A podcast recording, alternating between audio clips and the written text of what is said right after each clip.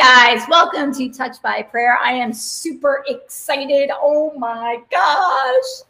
Look, look. I have Emma Stark in the house. I am so excited you want to share this broadcast. Sorry for the delay. We've had some problems, but this is going to be a power pack show. If you do not have her book, The Prophetic Warrior, you need to get this book. This book is powerful, it is life changing. It has so many, oh my gosh, there's so much in it that it is going to help you to transform and it's going to bring you into a new level of boldness that you've never experienced. So make sure that you start to share, make sure that you say hello on the chat. But without further ado, I am going to bring on the very awesome Emma Stark. Hello, Emma. Welcome to Touched By Prayer. I am so excited that you are here. Thank you for having me. I am delighted and honored to be here, Lisa, all the way from a very cold Glasgow, Scotland. Come on. So, Come on. And you and your husband have the Glasgow Prophetic Center, and you guys are doing amazing things. It is going to, I mean, I can see what God has been doing in your life and through your life, through your books and through your prophetic word. And you are, man, you are just igniting people and you are setting heaven on fire with, the, with the words that you're proclaiming. Holy moly. well, thank you. I've got a lot to live up to now.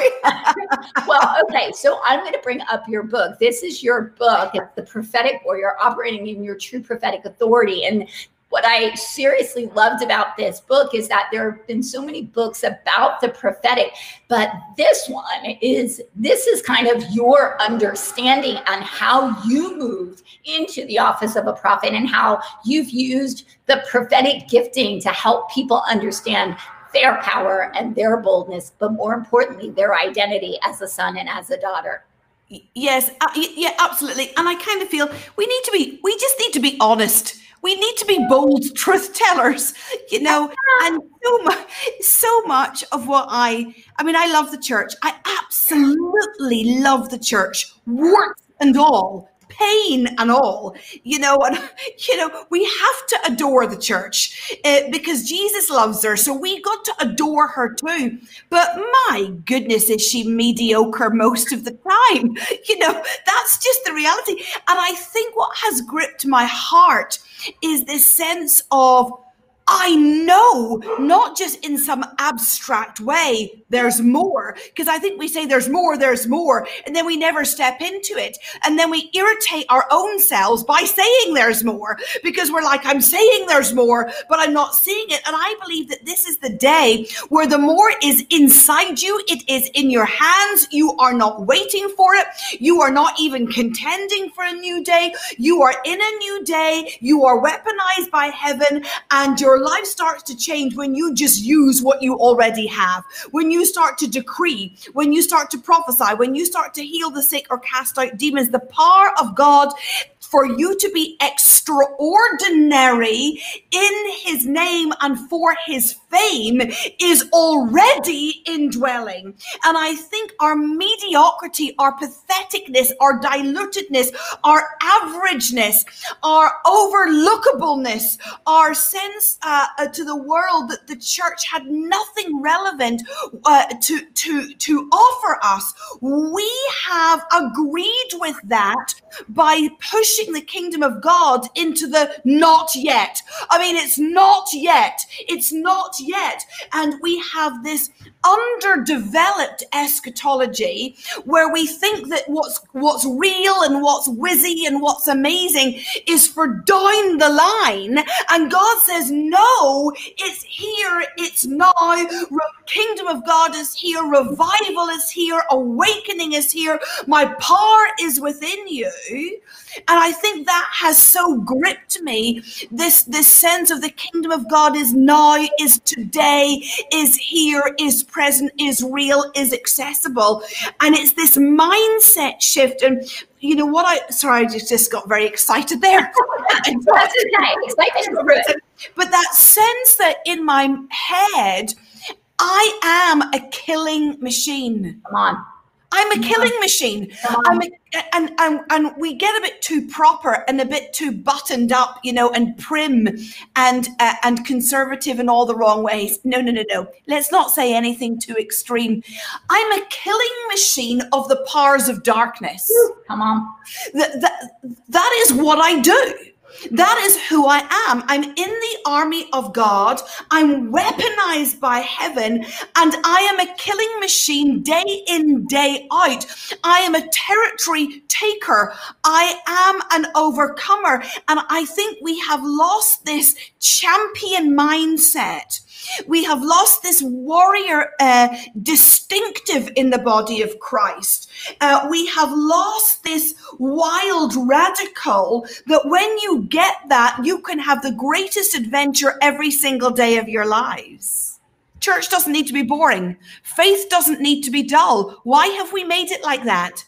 Oh, come on. Okay. So that that's the thing because when we carry the, the gift of prophecy with us every place that we go we can ignite and excite people into becoming everything that they've been called to be.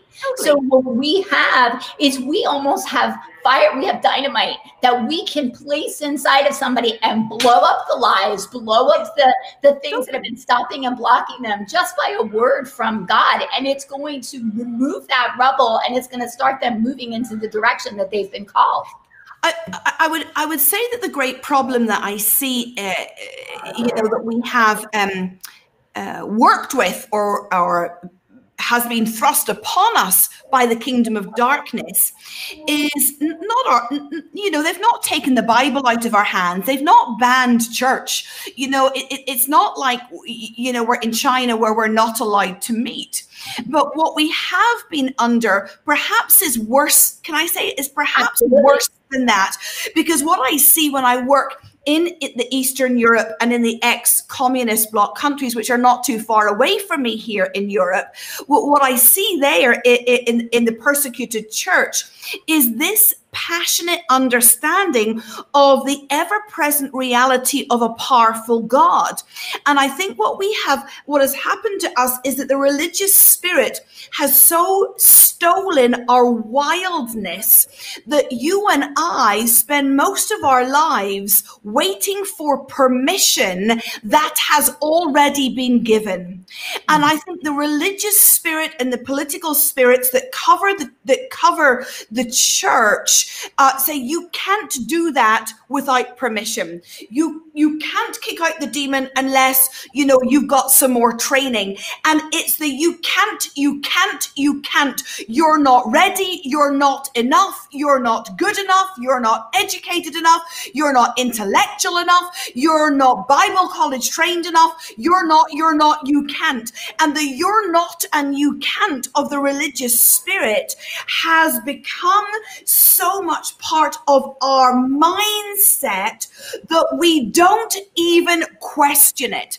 And we don't even have that sense about us of looking at the early disciples and going, here were teenage youngsters with barely, you know, uh, uh, uh, a life experience between them. Jesus' disciples were all teenagers. They were not in Bible colleges or seminary, as great as that is. And that kingdom of God power was trusted into the childlike, that the kingdom of God power was trusted into the least. You know, it was trusted into David's cave of Adullam with the dispossessed and the debtors, you know, and the downright unimpressive. And so, you know, you and I would always want, you know, uh, nations to change and people to be transformed by the highly intellectual and the well polished. And yet God turns nations around by prostitutes called Rahab. And we want to be the people who say, well, God could never use somebody like that. And God in the hall of faith in Hebrews 11 lines Rahab the prostitute up alongside Moses and Abraham. And we flick through the pages and we should be horrified at that. Hang on a minute. You're putting the patriarchs alongside Rahab? Have you lost your mind, Hebrews writer? And yet God says, no, you've got to learn through this that I use who I use. My permission is granted. My power is released. My trust is on your shoulders. I see you as righteous. You are not looking for permission. You've already been given permission. Come on. That's a huge word. That's a huge word. We've already been given permission. Everything that we do, that, you know, we're hearing from the Lord. And so the Lord is like, I'm telling you what to say. Just go say it. And we've had this fear of man that has been like, well, I don't want to say anything because I don't want to offend or I don't want to say anything because what if they're not ready? But what if we just trust what Papa is saying and we just go into those places? We release what needs to be said and we don't try to qualify ourselves. I, I love the fact that you're talking about Rahab because look at what she did. You know, she was the insider. She was the insider. See, God will use people who are insiders because they already have a sphere of influence. They already are in. We are on the outside, and sometimes we need that person on the inside to get that information out. So when, I mean, yes. go ahead. No, what Rahab does is Rahab opens the door for the future of a nation. Come on. Come on. And, and you know, Psalm 115 says God does whatever he wants. God mm-hmm. does whatever he wants. And we we would have wanted to pastor her and rehabilitate her. Come on, let's talk about that. You know, we, we would have, we, you know, and, and the interesting thing to me is when we used to go into psychic fairs, when anything was open in Scotland, you know, mm-hmm. lockdown since March continues. I reckon we'll be nearly a full year in lockdown in Scotland. But anyway, anyway, so in, back in those days where I could leave my house, it seems a uh-huh. dim memory, you know, and we would go into the witchcraft community, we would get witch and warlock saved just repetitively. I mean, it was like spiritual midwifery. And they would come and they would curl in fetal positions at the floor uh, uh, uh, at our feet. And we wouldn't even be speaking to them. I like your aura. Of course, they mean the Holy Spirit. Mm-hmm. They didn't know to call it the Holy Spirit. Do you know what? I would get on the phone to church pastors. I didn't pastor a church at that point. I do now. But I'd get on the phone to church pastors and I'd say, We've just had this witch and we've just had this warlock saved. Um, uh, c- could you take them and could you disciple them? I remember one Sunday afternoon ringing eight different church pastors, and the church pastors all said no.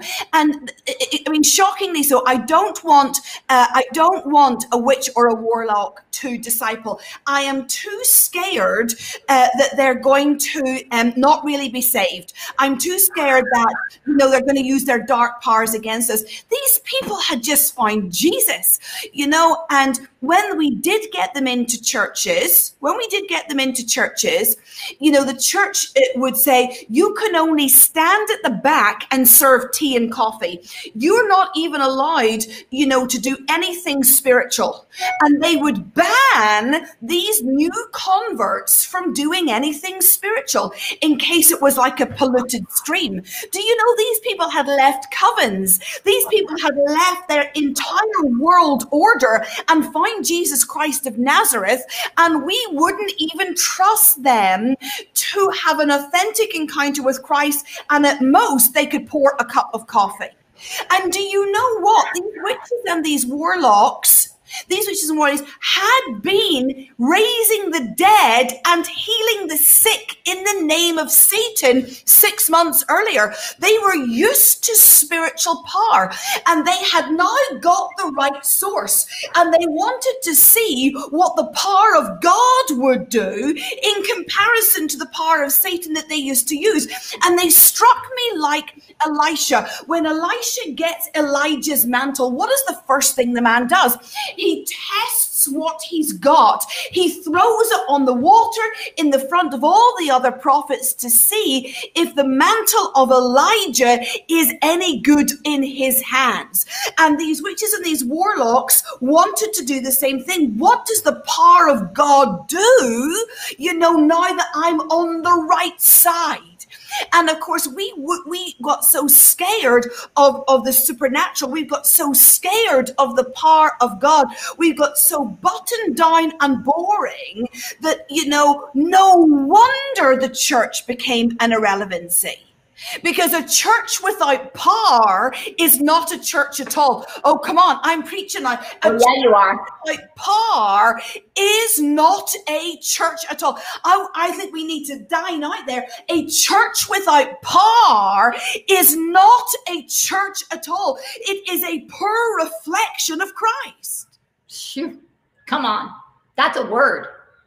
That's a word. And that's one of the things, like when we start to look, they already know how to operate in the supernatural. Mm-hmm. They don't have to be convinced. How many Christians sit in their chair and they don't know that they can do these things? They're like, well, I don't know if I can do that. Well, I don't know. Yeah, but these witches and warlocks are like, heck yeah, let's go. Come yes, on. Totally. I, I find Jesus, let's go. And I think Matthew um, Matthew 14 talks about it. It's terrifying words. Um, when when he talks, uh, Jesus is saying, woe to you. He mm-hmm. says, woe to you, Chorazin. Woe to you, Bethsaida. Woe to you, Capernaum. And he cites those three cities. And um, now, if you've ever been to Israel, and I've had the joy of going there, you'll know that the woe to Jesus from Jesus's mouth still stands today. And those three cities are in ruins in modern day Israel.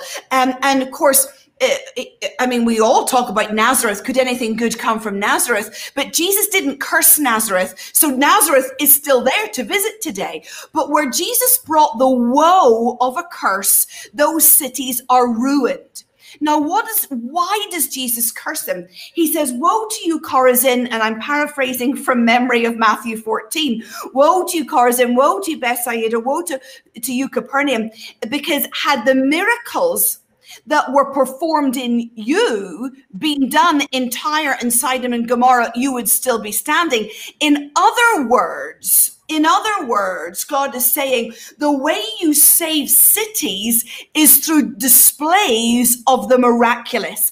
And had the miraculous come to Sodom and Gomorrah and Tyre, they would still be standing. Come on. Come on. And okay. That's one of the things when we start to understand what was Jesus' ministry. Jesus' ministry was operating in signs and wonders. And it was that, it was those signs and those wonders that were bringing about the disciples. It was those signs and wonders that was bringing about a change. It was those signs and wonders that was shaking up the religious sect that was saying, oh my goodness gracious, wait a second. Even, you know, the winds and the waves obey and wait a second, you know, the dead are being raised. They were freaking out because they weren't operating in those gifts. But when Jesus came and he showed the manifestation of what power can come from, from heaven, and he started to, to wake and shake the church, they didn't like it. And that's one of the problems I feel with yes. our with the with the bride. It, it, well, I don't want to say the bride. I'm going to go back to the church. I'm going to say that the church, because no, because the bride is ready. She's ready to start moving in the supernatural. But the church keeps saying, no, no, no, no, no, no, no, you're not ready for that. No, no, no, no, no, you can't yes. do that yet. Yes, and actually, Scott Bryan. Hi, Scott. I don't know you, but I think he's he's making a great comment in the comments. He's saying, "Hmm," but the converts from um, uh, not just the uh, yeah from the general public, not just from satanic backgrounds, would probably not been given much to do either in the church. I think Scott, you're absolutely spot on. And the point the point I'm making there is, we do not give people liberty to operate in the power of God. And you see uh, uh, but, but the witchcraft community understands supernatural power. Uh, the point I'm making is that most people on the street actually probably don't understand supernatural power. See, here's here's what I believe about the kingdom of God, uh, and this must be fundamentally at your core when you think about the kingdom of God. The kingdom of God is limitless, limitless, limitless. Okay. So the power is never contained. And, and what that in a limitless kingdom, there is space for everybody. There is, it's like the sky. It's so big, no two birds collide. It's a limitless kingdom. And therefore, in a limitless kingdom, there is space for all to operate in the power of God according to their age and stage, according to their experience. But there is no sense in the kingdom of God of um, you uh, a, a, a, a cap on you unless man puts one on you in error. The kingdom of God is limitless. It's limitless, limitless, limitless. Now, do I believe in safe boundaries? Yes. Do I believe in submitting to leaders? You better believe I do. And I'm under submission myself because if I'm not under submission, I don't have authority. So all of those other biblical principles apply, but we must believe that at my entry into the kingdom of God, I am par fueled. I may have no experience. I may not know best practice, but I am still par filled and par fueled. I do not hit maybe my, my 10th birthday as a son and daughter of the Most High God and suddenly get a touch of his power. I don't wait till I've attended church rigorously, you know, 600 times where I clock my attendance on a scorecard and then suddenly God will use you. The limitless nature of the kingdom of God says there is space for all, no matter what my age or stage or experience is. So, my expectation is that I take a new Christian and I put them beside me to deliver people. I don't say, you can't deliver people, you know, for the next 20 years until you've done 27,000 classes. You know, I say, you learn on the job. And that is the glory of the limitless kingdom of God. We learn on the job. I love that on the job training. That yeah. is, that is the best because when when I stepped into the into the you know basically the signs and the wonders and the healing and the prophecy. I didn't even know what it was. All of a sudden, I started to know things, and I'm like, "How do I know this?" And I was like, "Is this true?" And they would start to say, "Oh my gosh, how did you know that?" I'm like, "Oh, I don't know." But what what I do want to talk about because I think where where the church is missing it is the fear. And that's one of the things that you really hit hard in this book is you go into look, you know, there are so many people who say, "Oh, new level, new devil, we expect the backlash. Oh, I was out and I was saving people and, you know, and then all of a sudden these people are coming and and that Satan's attacking me because I'm doing such good work." And then you were like, you were believing it for a while. I mean, you saw it with your family because you came from a, a family who were ministers and evangelists and they were going out and doing all these things and winning people for the kingdom of God. And then the stuff would come in, and you were like, well, it's just what we do. But then you had a revelation. And that revelation changed and switched things. And that is where I believe the church needs to come to. Yeah, it's, it's interesting, isn't it? We, we've just made the devil so big. Thank you. We have made the devil so big and we have given him a kudos and a power and authority that scripture does not. So we we live in response to a fictitious devil. Now, the, I'm not saying the devil is not real. The devil is real, but how we view him is more from what he says about himself than what Scripture tells us about him. And Scripture is very clear that yes, he's a hunter. Uh, in fact, he's a hunting lion. So the devil is a hunter. He's hunting flesh. Um, uh, and, and scripture describes him as a hunter. Now, you and I go, oh my goodness, you know, scripture, you said that the devil is a hunter. Therefore, he must be all power and all authority. And we, we seem to add to the discourse of scripture our own concepts of Satan. And we have got to come back to biblical reality here and biblical truth. Is Satan real? Yes. Is he hunting? Yes, he is. But scripture is also very clear where power and authority lie. And power and authority are given to Christ, who then in turn gives it to us who are in his image. And so we are the only ones with all power and all authority. You and I, as image bearers of the triune God, you are made in the image of Christ. Satan is not made in the image of Christ, okay? But you and I are. And so we look at Satan uh, through the lens of having power and authority.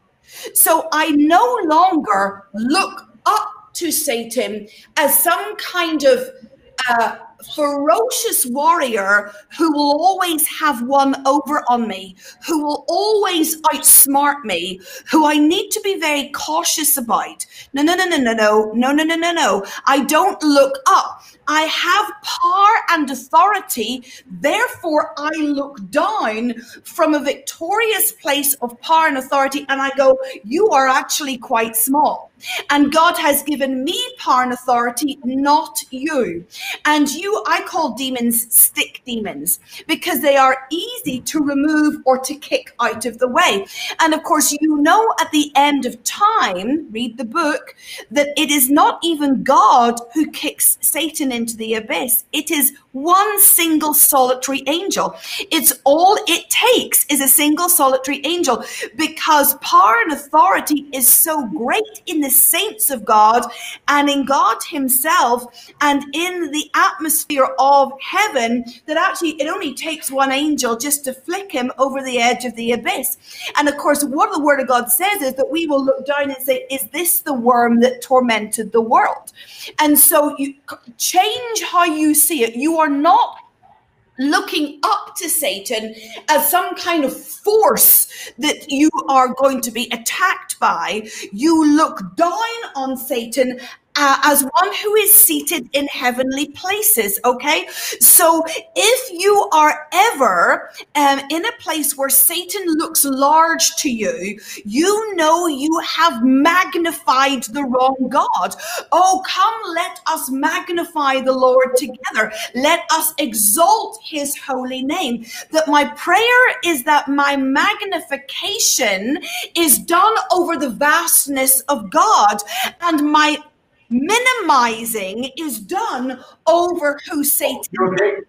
And I think that shift is fundamentally colossal because I look down and then I say, well, you don't have power and authority to take from me. And, and I, I get very concerned about the concept of Satan having legal rights. He doesn't have oh. any rights. Come on. He, he's not a lawyer. He's not a legalist. Satan is a legalist. Satan's not a legalist. If he was a legalist, he wouldn't steal anything, okay? Oh, he has no legal rights over a blood bought saint of the Most High God at all. He doesn't have rights. Come on. Do not give Satan rights. Come he on. doesn't have any, okay? Come on. And so we, we ascribe to him some kind of bill of rights that he doesn't have. Come on. So we give him permission, all right?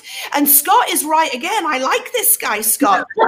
mankind um, has uh, no mankind has dominion. Uh, we have all power and all authority. Now, now, ah, here, here's how it works. Remember when Jesus blows on the disciples at the end of Matthew's gospel, he gives them all authority. Yes, mm-hmm. authority is given in its entirety in the great commissioning all authority is given to me therefore you go and there is the breath of christ and the authority in the great commission all authority is given. Now where does the power element come from? Because they're given in separate moments in scripture okay? The power element is given in acts chapter 2 now in acts chapter 1 verse 8 it says you shall receive par when the Holy Spirit comes. Now, we think the Holy Spirit is the giver of tongues, okay? And we measure the Spirit in some very odd ways. We measure the Spirit prim- primarily wrongly as can you speak in tongues, therefore you have the Spirit. But the biblical measurement in Acts 1, verse 8 is a receptivity of par, okay? Power, P O W E R. You shall be clothed and you shall receive power. Now, at that point, you need to understand the word dunamis. Now, dunamis is the Greek New Testament word for power. You probably know that. But actually, the first definition in any Bible concordance is not dunamis, meaning power, it's actually force. You shall receive all the force of the kingdom of God when the Spirit comes. That's a, a more accurate, more literal translation. Go and look in Strong's, okay? But we we we we we use the word par uh, uh, to, to summate that. And so you are given all authority at the end of Matthew. And by Acts 2, you are given the force of the kingdom of God and all power. And so we say we have all of power and we have all authority, very biblically accurate. Very biblically accurately. Satan does not. Now, let, let's talk about angels here.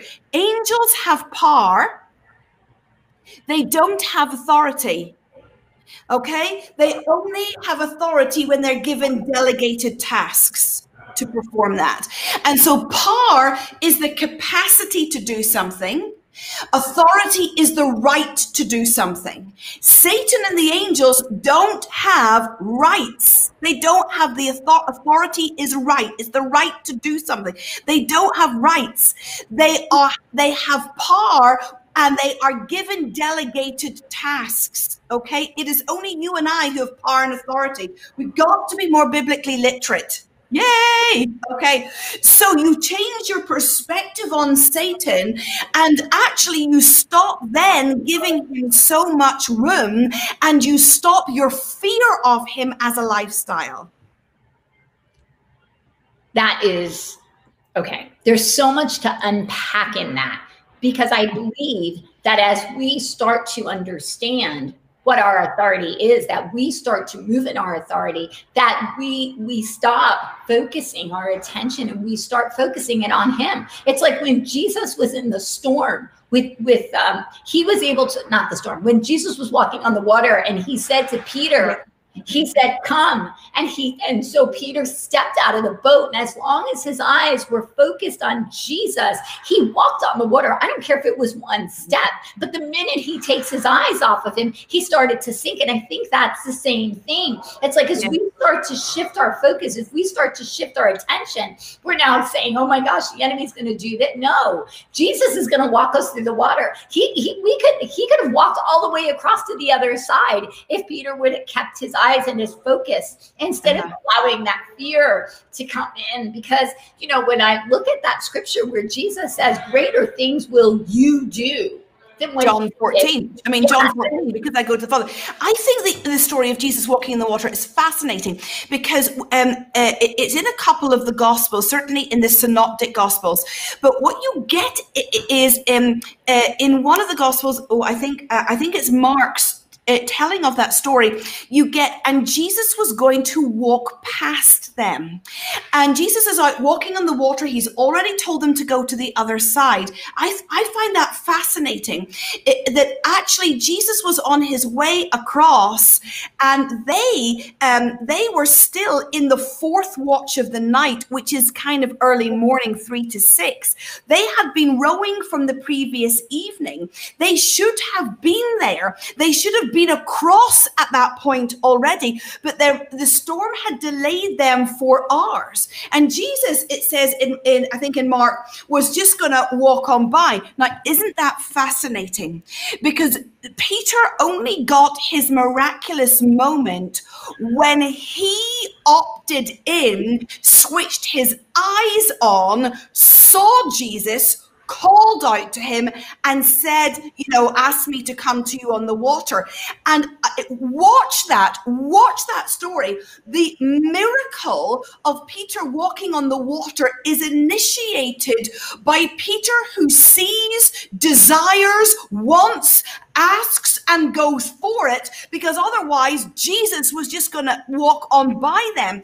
Uh, I think we learn from that story that there is an onus on us to be observant to, of what Jesus is doing, to be desiring of supernatural power, to be asking Jesus, can we step out of the boat? And I think we get the wrong emphasis in that story. Jesus had planned to keep on going. But there was such a desire in Peter to not miss out on the power of God or on the person of Christ that he opted into this great journey of water walking. And it is no different, you know, in in um, uh, Corinthians where where Paul is writing and he says, desire spiritual gifts, especially the gift of prophecy. Earnestly covet, one translation says, zealously lust, another translation says, that there is this um, emphasis in scripture that you must desire these things. You must be on the lookout for a supernatural God and you must desire these things. And I think we believe that desiring is wrong because we've got desire horribly wrong. Mm-hmm. And yet there is a righteous desire in the New Testament, desire spiritual gifts. You and I think that's unhinged. you and I actually yeah. think it's not biblical. But it, read it but, in scripture, but we don't like that scripture says it. We don't like scripture where we have are, are given permission to be rabidly in desire of spiritual power and authority. We hmm. think that's that's wildly uh, selfish. We, we think it's greedy. And yet God is saying, no, no, no, no. There, oh, Amy's typing in here. You know, our appetites have been stifled for too long by religion. High five, Amy. Absolutely. That actually we have got to awaken desire for the power of God. Oh, you heard me right. We've got to awaken desire for the power of God in our lives and for the use of recognized spiritual gifts. Absolutely. And you know, when we ask, when we ask for these gifts, we have to understand that God wants to give us these gifts because it's going to, it could impart into somebody, it could take somebody onto a journey, it could release something inside of them. So sometimes, you know, we think if we're asking for these things, it's selfish, but God is saying, no, no, I want you to ask for these things because I'm going to use it to grow my kingdom. Yes. This is about planting seeds. This is about opening up new doors. This is about unlocking and breaking breaking people into who they truly are. You know, when we start to look at the scripture says that all of creation is groaning for the sons and daughters to arise or to manifest. Yes. You know, it's in that power, it's in those giftings that we're going to come into the fullness of who we are. If we're always sitting and and sitting in a pew and just waiting for somebody else to go about doing their stuff, you know, we're gonna be waiting a long time because it says, you know, we have to go boldly. We have to take we take things by force sometimes that's where I feel like that's what Peter did because he yeah. said, if it's you, if it's you, bid me come.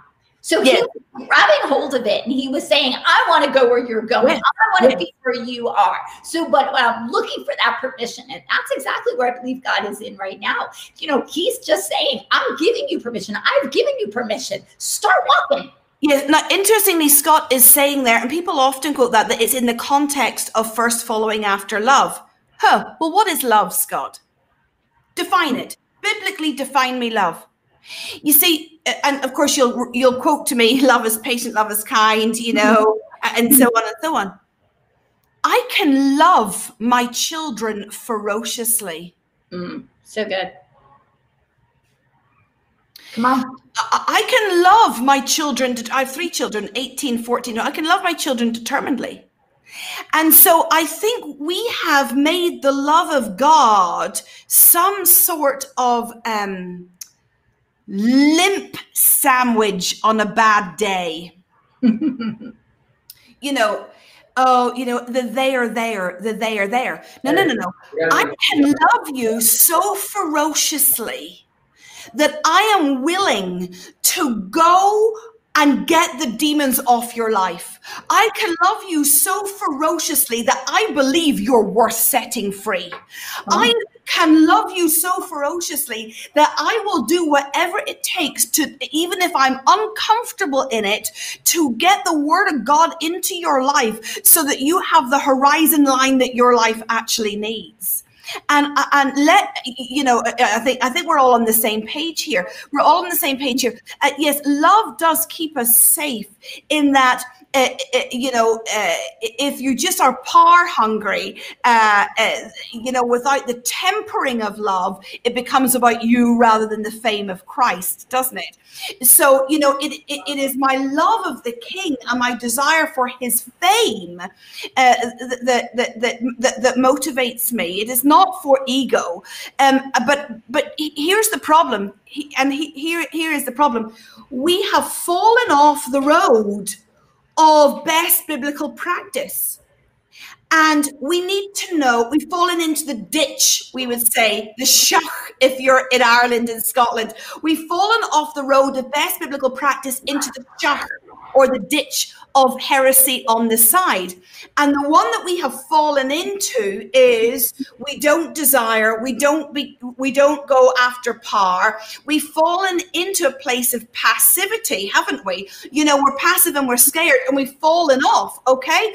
So the sense of, of you know, I don't, I want to get back on the road, but I don't want to fall off the other, the other side, you know, by being power hungry, uh, you know, and so we come back to this biblical place where I love you ferociously and I desire spiritual gifts and power and authority to use as a weapon of the love of God on the earth. Yes. Yes. Absolutely. And when we when we can start to because like you were saying that you love your children ferociously, yes. right? And that's how God loves us. He yes. loves us ferociously. And if you have wisdom to give to your children, don't you want to give it to them? Yes. If you have power, if you have, if they need money, you want to give them your money. And if they, if they need something, you're going to give it to them. If you could give them healing, you're going to give it to them. Whatever you have, you're going to give to your kids. Well, it's the same thing with us. We have to stop this like thinking that God doesn't want to give us anything because we're going to abuse it. Your kids, if you give something to your kids that they need, are you afraid that they're going to abuse it? Are you afraid that they're going to take it and they're going to do something bad with it? No, you've raised them in a proper way yes. so that if you give them something, you know that they're going to be responsible. Now, you're not going to give a five year old the keys to your car because that's not wisdom. But if your child is 17, 18 years old, you'll give them the keys to the car because you will trust them that they are equipped, that they know how to drive, they know the rules of the road. It's the same thing. God's not going to give us something that's going to help us blow up. He's going to help us to move into the places that we've been called to do based on what He's already done inside us. Yeah, I, I think when we look at the concept of the limitless kingdom of God and background to that, the limitless kingdom of God, I, I'm not building um, a succession plan. I'm not building a succession plan. And I think most Christian leaders are building succession planning. You know, what's the succession like? I'm, I'm not interested in a succession plan because it's a limitless kingdom. So, therefore, I have an expansion plan because it's a limitless kingdom. I have an expansion plan. And so, there is a sense that as fast as I can delegate, as fast as I can trust, I'm doing it. So, what that means is I'm always cleaning up a mess I'm a leader, that's my job. And so I'm not containing people, I'm liberating people. I am liberating people and coming alongside them and cleaning up their mess. Why do we take that mindset? Because God is a co laboring God. I think it's another one of the truths that we need to come back to grasp hold of. I'm in co laboring, I'm co heir, and I'm co laboring. Now, here hear me on this. Am I a son and am I a daughter? Yes, I am. Will I remain in heaven a son or a daughter? Mm. No, I become a bride. Oh, come on. Come on. When I go to heaven, I come into the ultimate place of my co laboring with Christ. Shoot. Jesus, because it would be weird, doesn't marry his children. Okay. It's illegal for very good reason. Jesus marries a bride who mm. has made herself ready. And so, somewhere, we need to add to the revelation of son and daughter that I am bridal. And therefore, I have co laboring and co heir status. And th- we talk a lot here in Scotland, in, in the Global Prophetic Alliance, of being biblically literate. And this is part of our biblical literacy, okay? So I come into a daughter or sonship understanding because of the love of God and the security, but I grow up into a bride. And I grow up from my mindset into a dependency like that that I have with my husband rather than a different sort of dependency that a child has. That's maturity, that's biblical maturity. Where, and it's the same kind of dynamic where you're wandering around the wilderness as the children of Israel and you are completely dependent on God, you know, in a, in a very certain sort of way. But you get into the promised land and you are expected to work. You're not expected to work in the wilderness. They don't. But you're expected to plant and tend and work. And that picture of from wilderness to, to promised land is the similar picture between son and daughter promotion to bride. I have a different responsibility in the promised land because I have territory and land that I that I grow and I tend and I, I jolly well grow up. Okay. And so this sense of, you know, um, I'm a dynamite and I and you know God can't use me and you know God will never really uh, I mean I'm just not good enough. You have to lose that as you move out of child mentality into bride mentality. You are co-laboring. Ultimately you're co-laboring. And you will rule in the new heavens and the new earth as a bridal co-laborer so you start that now. Why? Because Jesus will not marry a child. Come on, Jesus will Come not on. marry a child. Jesus will marry a bride who has made herself ready. And I think we get, uh, you know, yes, that's about purity. And yes, it's about holiness because we, we read about the spot and without wrinkle.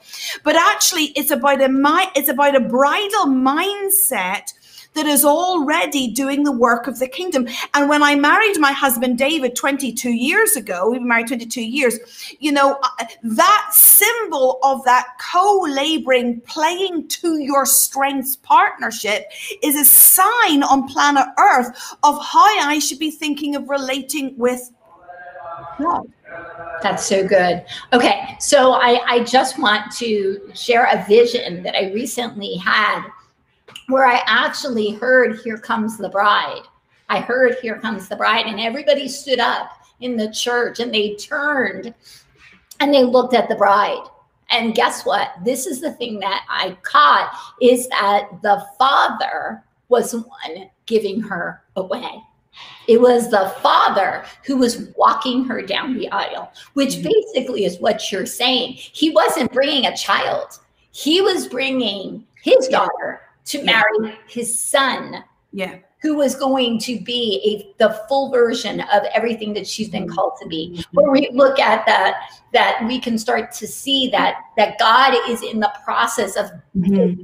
getting the bride prepared that God yeah. is wanting to get the bride prepared for his son. Yes.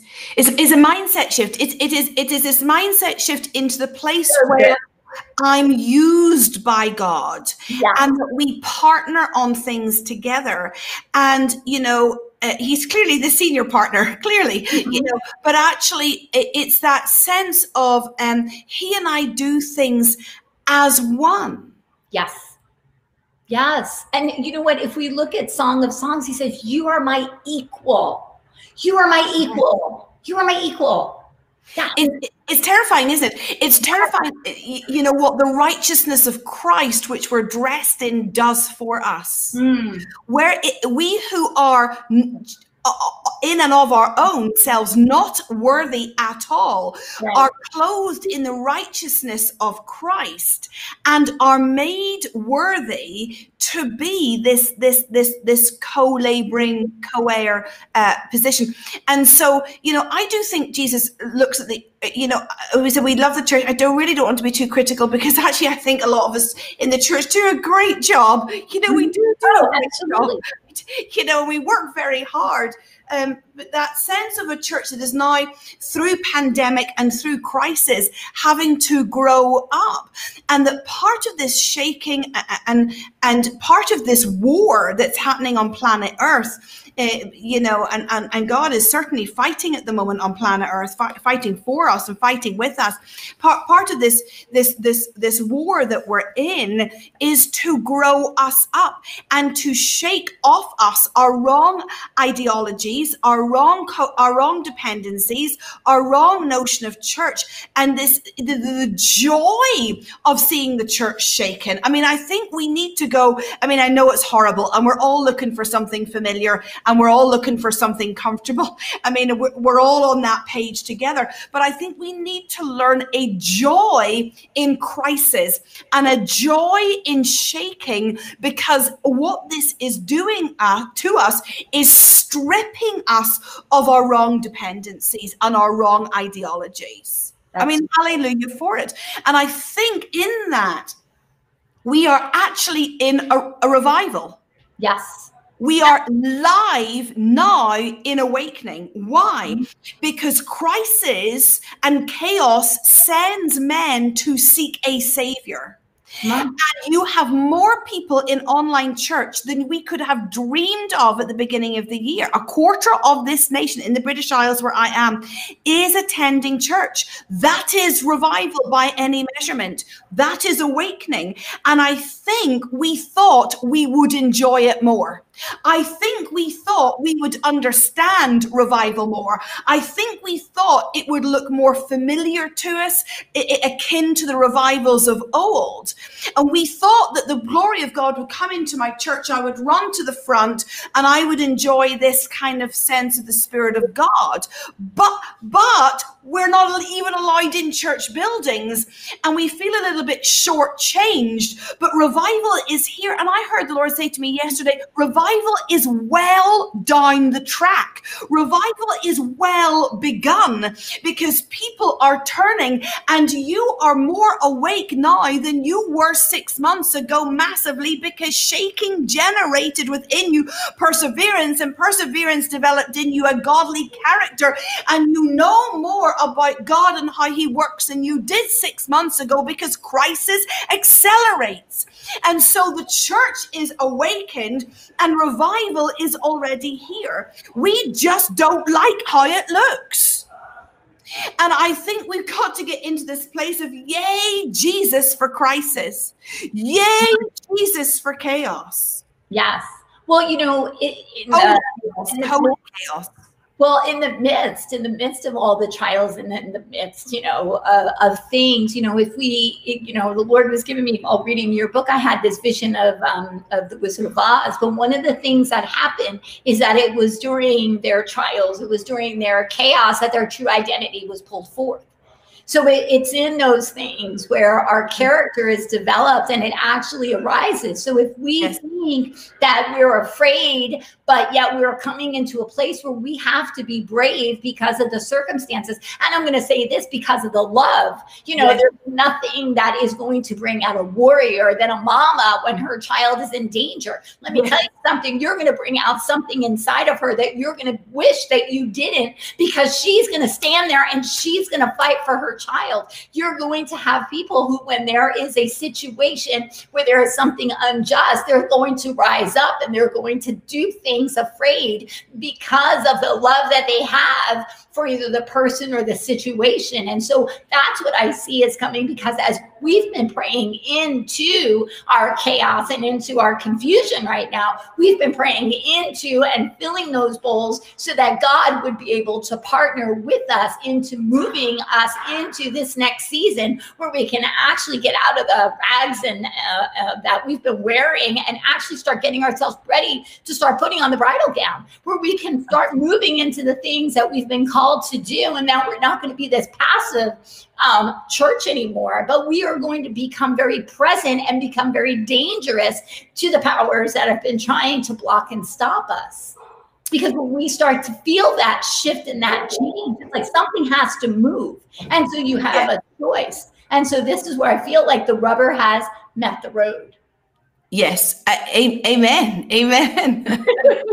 but this, I, I just want to, um, I just want to thank you so much for for coming on and for sharing everything that you said. I mean, the revelation that you carry is just incredible, and your book, The Prophetic Warrior, has mm. really been it, it truly has been such um, a game shifter in the way that I see myself as a, um, a prophetic voice or mm-hmm. even just operating in the prophetic, which we're all called to operate in the prophetic. And before we actually get off, Emma, would you mind just praying for those who have been listening, just sure.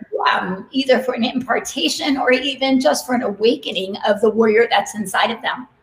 Yes, Shiamanana, she Kia. Father, I thank you for these dear ones that you have gathered for this time uh, today. And I hear the Spirit of the Lord say, Sons and daughters, you have been ones who tried to take flight before, only to find your wings were clipped. And the Spirit of the Lord says, This is the day where I am unfurling your wings and giving you the ability for soaring flight in my thermals with me. And the Spirit of the Lord says, I will refeather the wings that were plucked by religion. I will refeather the wings that were plucked by fear. And the Spirit of the Lord says, Now I will make you a whole being once again without the limp and without the lack in your inner man from yesterday. And the Lord says, You will soar and you will fly. And in the name of Jesus, I loose to you the ability to go again in signs, wonders, miracles, boldness, and fearless ways of the King of Kings. Amen. Amen. Amen. Thank you again for coming on. If you guys want to, make sure you go and get your copy of The Prophetic Warrior. Start walking into the boldness that God actually has for you. Thank you so much, Emma. Thank you for coming on Touched By Prayer. Thank you guys for tuning in for this special time. Just remember to go out and touch someone. Good night.